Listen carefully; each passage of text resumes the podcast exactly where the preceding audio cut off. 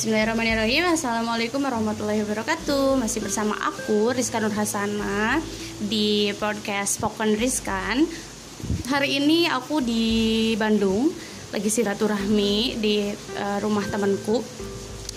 Hujan di sini uh, Ya meskipun sekarang lagi musim wabah Tapi ya silaturahmi tetap jalan dan tetap social distancing beserta dengan physical distancing okay, di sini uh, aku udah sama seseorang. Dia bisa dibilang sahabatku juga sih. Ya kita udah kenal agak lama ya, hampir di berapa tahun ya? Dari SMP ya. Sekitar 3, 3, 6 ditambah 4, 10 lebih dari 10 tahun gitu ya. Oke, mungkin kita uh, beri kesempatan beliau dulu untuk memperkenalkan diri nama, kemudian mungkin status dan lain sebagainya. Silahkan.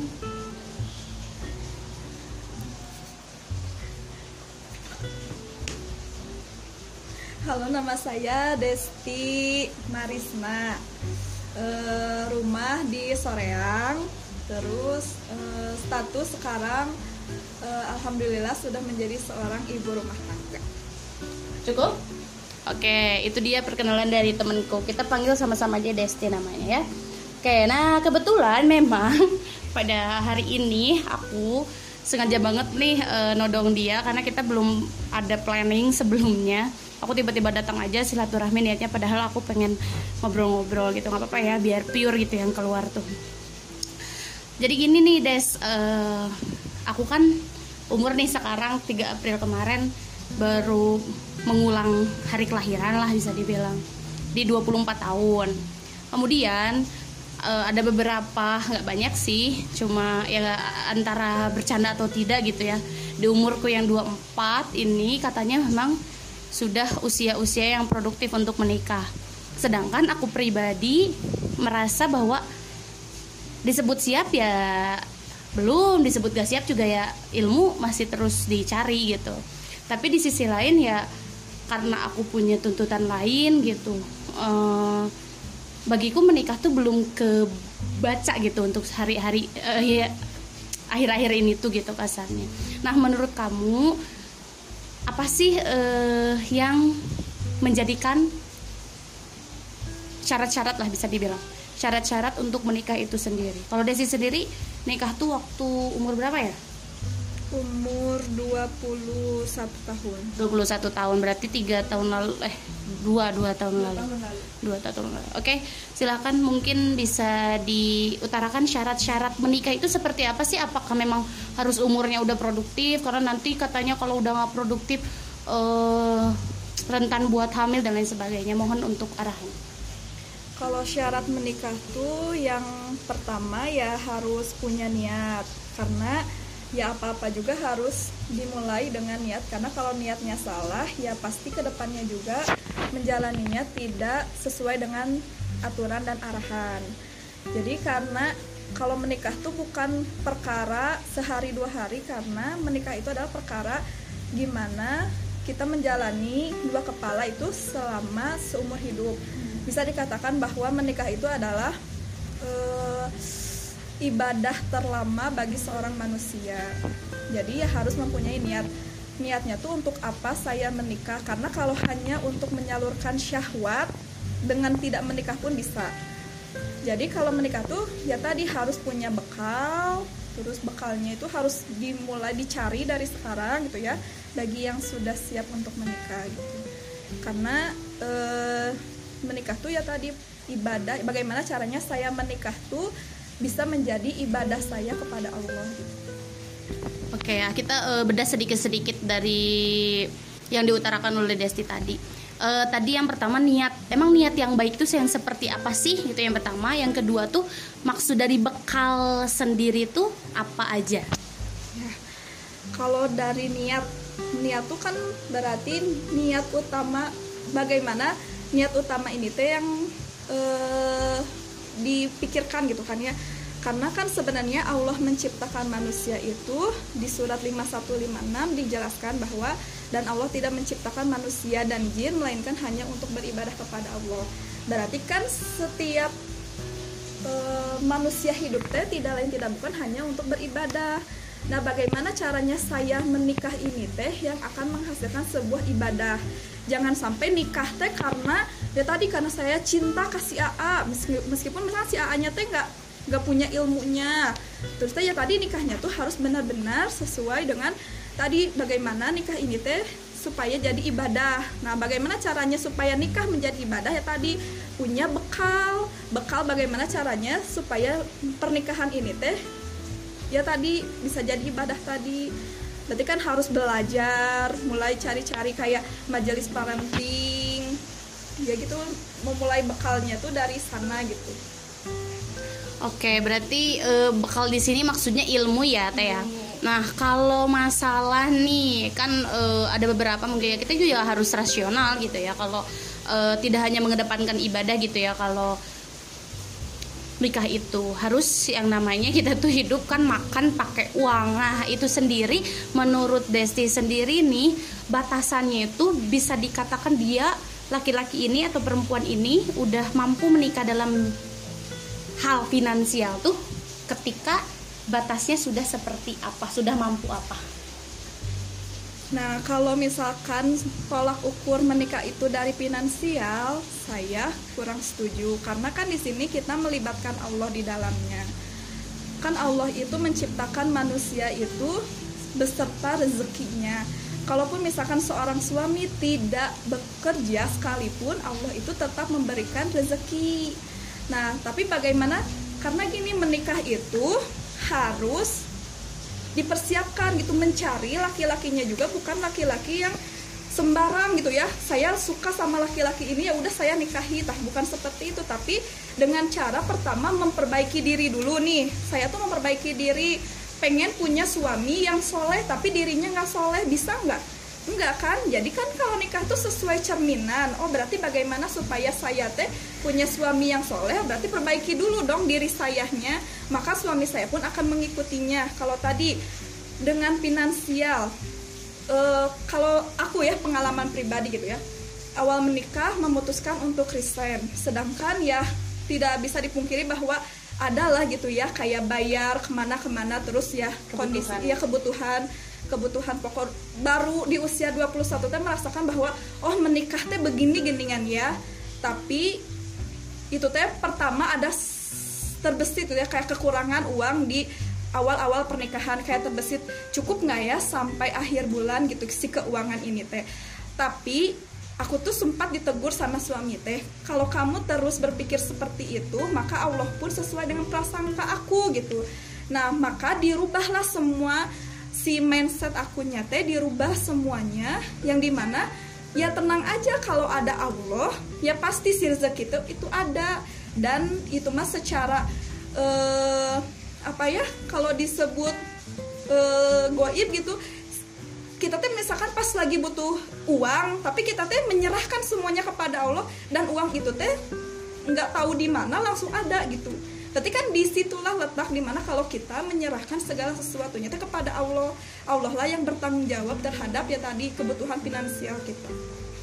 Oke, berarti e, maksudnya kalaupun memang apa ya dalam e, kelihatannya nih si laki-lakinya karena memang laki-laki yang bertanggung jawab ya dalam keluarga itu. Si laki-lakinya itu ya penghasilannya pas-pasan gitu. Jadi sebenarnya kita wajar gak sih kalau takut itu gitu? Kalau wajar Pitra, karena manusia itu memang dihinggapi yang namanya makhluk khawatir. Wajar, tapi yang tadi kembalikan lagi ke diri ke diri kitanya sebagai seorang istri yang di mana istri ini tuh kan sebagai akuntannya di rumah tangga kan? Bagaimana caranya ya saya tuh bisa merubah ya tadi akidah kita keyakinan kita bahwa dah semua rezeki itu hadirnya dari Allah. Kalau tadi misalkan saya ngerasa khawatir karena ke karena kebutuhan eh, karena penghasilan suami saya itu tidak mencukupi kita mindsetnya terus aja kayak gitu ya Allah pun akan sesuai dengan prasangka hambanya karena teralami oleh diri sendiri gitu saat di mana saya tidak percaya tidak yakin Allah yang memberi rezeki ya itu teh akan hadirnya seperti itu. Tapi kalau kita sudah meyakini bahwa Allah akan bertanggung jawab terhadap rumah tangga saya maka Allah pun ya akan memberikannya gitu. Meskipun itu teh secara tidak kita teh kayak kok ini teh uang teh langsung ada ya? Padahal nggak di arab arab gitunya nggak ada arab arabun nah itu bisa datang gitu si uang teh. Oke oke siap itu sih sebenarnya menjawab pertanyaan nomor satu nomor tiga dan nomor empat hampir. Oke selanjutnya dulu ya nomor dua nih. Apa yang membedakan nih saat sebelum menikah dan sesudah menikah? Pasti banyak banget sih. Cuma yang paling menonjol aja mungkin tiga bisa disebutkan. Ya. Kalau yang berbeda mungkin uh, dari apa sih namanya tuh kayak kepribadian gitu ya pertama nikah karena belum mengenal suami ya sebelumnya. Karena proses pernikahan itu lumayan singkat hanya dalam waktu satu bulan. Yang namanya pertikaian kayak menyatukan apa sih kayak dua pemikiran tuh sulit. Sampai ya kayak ada berantemnya. Setiap hari itu kayak ada berantem. Ini awal-awal menikah ya tapi setelah sekarang mulai kayak meredam emosi atau kayak egonya sudah dihilangkan gitu ya. Kayak mau makan sesuatu aja pasti yang dipikirkan teh suami dulu gitu. Kita nyaman nggak apa-apa lah nanti aja gitu. Berarti kan sudah dirubah itu semua teh. Terus eh, kayak ya tadi perilaku akhlak juga gitu kan ya. Sudah bisa menempatkan bahwa saya teh di sini teh sebagai seorang istri. Tidak bisa lagi kayak dulu gadis mah misalkan bisa chattingan sama siapa aja gitu kan ya. Sekarang bisa harus dirubah gitu bagaimana caranya menjadi istri yang solehah di mata Allah gitu.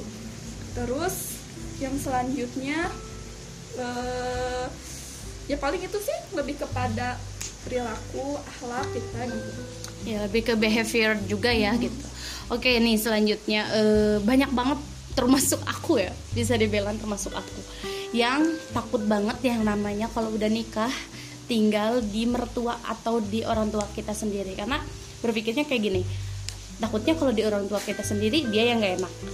Kalau kita yang tinggal di uh, mertua kita yang ya udah ngerasa nih dari sekarang takut khawatir dan lain sebagainya. Itu tipsnya gimana? Biar ya sebenarnya nggak khawatir khawatir gak usah khawatir banget kok. Soalnya gini gini gitu menurut uh, pengalaman sendiri uh, kalau menurut saya pribadi uh, tinggal di rumah orang tua uh, kita atau orang tua suami gitu ya. Meskipun nah, kalau tidak tidak bisa dipungkiri gitu kalau zaman sekarang untuk kaum sekarang anak muda tuh kayak punya rumah tuh sesuatu yang sangat sulit. Kalau tidak riba gitu kan ya pasti kan ada pilihannya teh. Kalau beli secara langsung uangnya nggak ada. Akhirnya memutuskan untuk riba. Dan itu teh sesuatu yang tidak mudah gitu ya nah berarti kan salah satu caranya tuh yang pertama tinggal di rumah ibu kita atau tinggal di rumah ibu suami atau pilihan yang ketiga adalah ngontrak gitu kan ya.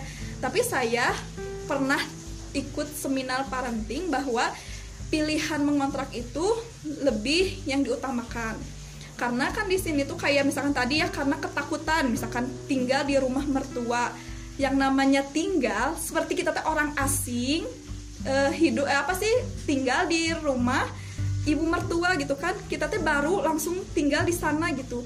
Pasti merasa tidak enak gitu. Makanya kenapa pilihan yang ketiga itu mengontrak itu sangat dianjurkan. Karena bisa jadi menjadikan kitanya tuh lebih apa sih namanya tuh lebih mandiri. ya? mandiri. Kayak suami itu bisa lebih terhormat kalau di rumah sendiri gitu kayak misalkan saya pernah dengar sebuah ya tadi di seminar parenting itu bahwa seseorang bahkan gitu ya anak kita sendiri pun tidak boleh memasuki kamar yang di mana suami kita teh tidur di sana. Ya berarti kan saking terhormatnya yang namanya suami gitu sampai seperti itu. Kalau tadi tinggal di rumah orang tua atau orang tua suami ya tadi ada kayak beberapa kepala keluarga kan di dalamnya makanya ya tadi lebih baik untuk memutuskannya ya tadi mengontrak lebih baik gitu. Kalaupun tidak bisa membeli rumah sendiri gitu kan ya. Terus tip, tipsnya untuk uh, masih sekarang kan masih sama orang tua nih. Hmm. nah adem gitu itu tipsnya gimana? Tipsnya uh, untuk tadi ya tinggal di rumah misalkan ditinggal di rumah suami gitu ya orang tua suami. Karena ya kalau kan kalau kayak istri saya menikah. Nah menikah di sini tuh kan uh, saya tuh sudah berlepas dari orang tua saya. Saya misalkan yang tadinya saya menafkahi orang tua saya kalau saya sudah menikah ya itu tidak apa-apa kalau tidak menafkahi lagi misalkan ya memberikan uang. Tapi kalau suami tetap yang diunggulkan itu adalah orang tuanya. Berarti bagaimana caranya kita juga harus menghormati orang tua suami gitu. Kalau misalkan gini suami teh punya penghasilan sekian. Dan suami itu ngasih ke orang tuanya tanpa ngomong ke kita itu itu boleh nggak apa-apa gitu. Karena memang suami itu punya kewajiban untuk menafkahi orang tuanya masih punya kewajiban beda dengan halnya perempuan gitu. Tapi hmm, ini menurut aku sih ya e, kalaupun salah mohon diluruskan menurut aku itu memang sesuai e, syariat seperti itu. Tapi e, lebih baiknya dikomunikasikan nggak sih kalau kita mau ngasih ke orang tua kita gitu sebagai perempuan dan laki-lakinya ngasih ke orang tua e, laki-lakinya. Sehingga memang terbangunlah e, saling menghargai satu sama lain di rumah di rumah tangga itu sendiri. Ya boleh seperti itu gitu ya. Ada yang namanya suami tuh kayak merundingkan. Nah ini juga menjadi satu poin kalau misalkan suami ini boleh memberikan sebagian penghasilan dirinya kepada orang tuanya kalau kebutuhan di rumah tangganya sudah tercukupi atau melebihi nah itu wajib memberikan kepada orang tua. Tapi kalau misalkan gini kebutuhan di rumah tangga nggak cukup dan suami itu memaksakan untuk memberikan kepada orang tua nah itu sudah tidak menjadi kewajiban. Berarti harus terpenuhi dulu sandang pangan pakannya di rumah tangga. Kalau sudah di rumah tangganya beres nih baru ke orang tua boleh memberikan gitu. Oke paham. Oke mungkin ini yang terakhir ya sebelum nanti kita tanya-tanya lagi. Uh, yang terakhir mungkin mau minta saran tips trik gitu ya untuk aku dan teman-teman yang lagi denger ini. Yang sekarang bisa dibilang menginjak uh, usia-usia produktif. Nah, apa sih yang harus kita siapkan sebelum menikah meskipun belum ada calonnya itu sendiri? Silahkan sebagai penutupan. Ya, berarti kan yang pertama tadi kitanya harus niat. Niat itu yang pertama dan setelah niat harus mulai memperbaiki diri sendiri. Siapa sih yang tidak ingin punya suaminya soleh atau punya istrinya soleha? Sebejat-bejatnya misalkan tukang rampok pasti pengen punya istri soleha Nah, begitupun kita berarti pertama harus memperbaiki diri saya sendiri. Karena jodoh itu seperti diri kita. Kalau kitanya sering beribadah, ya insya Allah suaminya pun rajin beribadah. Terus yang kedua mempersiapkan, ya tadi eh, kayak misalkan mempersiapkan dirinya gitu kan ya. Karena bisa jadi kalau sudah menikah teh langsung punya anak gitu kan ya. Nah si anak ini teh mau dibawa ke mana? Karena punya anak tuh bukan masalah ya udah cukup ngelahirin gitu. Karena ini tuh bisa jadi sebagai ladang amal soleh kita atau menjadi se sebagai ladang amal salah kita. Jadi punya anak tuh kayak kenapa sih anak teh harus disusui? Kata di Al-Quran dikatakan bahwa disusui itu selama 2 tahun gitu kan ya 2 tahun full. Asi gitu kan ya. Berarti kan disusui di sini teh ada apa gitu kan ya disusui di sini teh? Hikmah dari menyusui teh apa? Kayak misalkan gini kebanyakan orang tua kenapa sih menyusui anak? Pengen anaknya tidur. Alhasil si anak nanti nanti pas udah gede nah generasi apa generasi tidur rebahan. berarti ha, generasi rebahan. Makanya pas menyusui teh sambil berdoa kepada Allah teh meminta si anak ini teh disolehkan. Maka insya Allah pas sudah besarnya pun anak ini teh akan menjadi soleh. Nah perkara yang seperti itu pun kita teh harus belajar. Nggak visioner ya pikirannya panjang. pikirannya teh saya pengen punya anak yang soleh Nah, bagaimana caranya punya anak yang soleh? Nah, pertama diperbaiki dulu dari diri kita saat gadis gitu kan ya. Saat gadisnya diperbaiki bahwa saya teh kelak akan mempunyai anak yang soleh gitu. Berarti kan itu teh sesuatu yang ya tadi inti intinya mah ya saya teh untuk beribadah. Nikah itu dikatakan sebagai penyempurna dari agama. Kenapa bisa dikategorikan penyempurna dari agama? Di Al-Quran itu ada bab-bab tentang pernikahan. Yang di mana ini teh hanya bisa dikerjakan oleh orang yang menikah saja. Kalau yang tidak menikah bisa nggak mengerjakan bab pernikahan? Enggak kan? Berarti agamanya sudah sempurna belum kalau belum menikah? Belum. Berarti kenapa harus menikah dan harus punya keinginan untuk menikah sesegera mungkin ya tadi? Karena untuk menyempurnakan agama maka sempurnalah ibadah kepada Allahnya. Oke, satu lagi nih, satu lagi beneran nih terakhir. Di usia yang dianggap produktif untuk uh, menikah seperti aku nih sekarang, salah nggak sih kalau semisalnya kita belum ada rencana? Dalam artian kayaknya nanti dulu deh masih pengen bahagia orang tua gitu. Kemudian kita nggak punya pacar atau nggak punya calon. Salah nggak sih?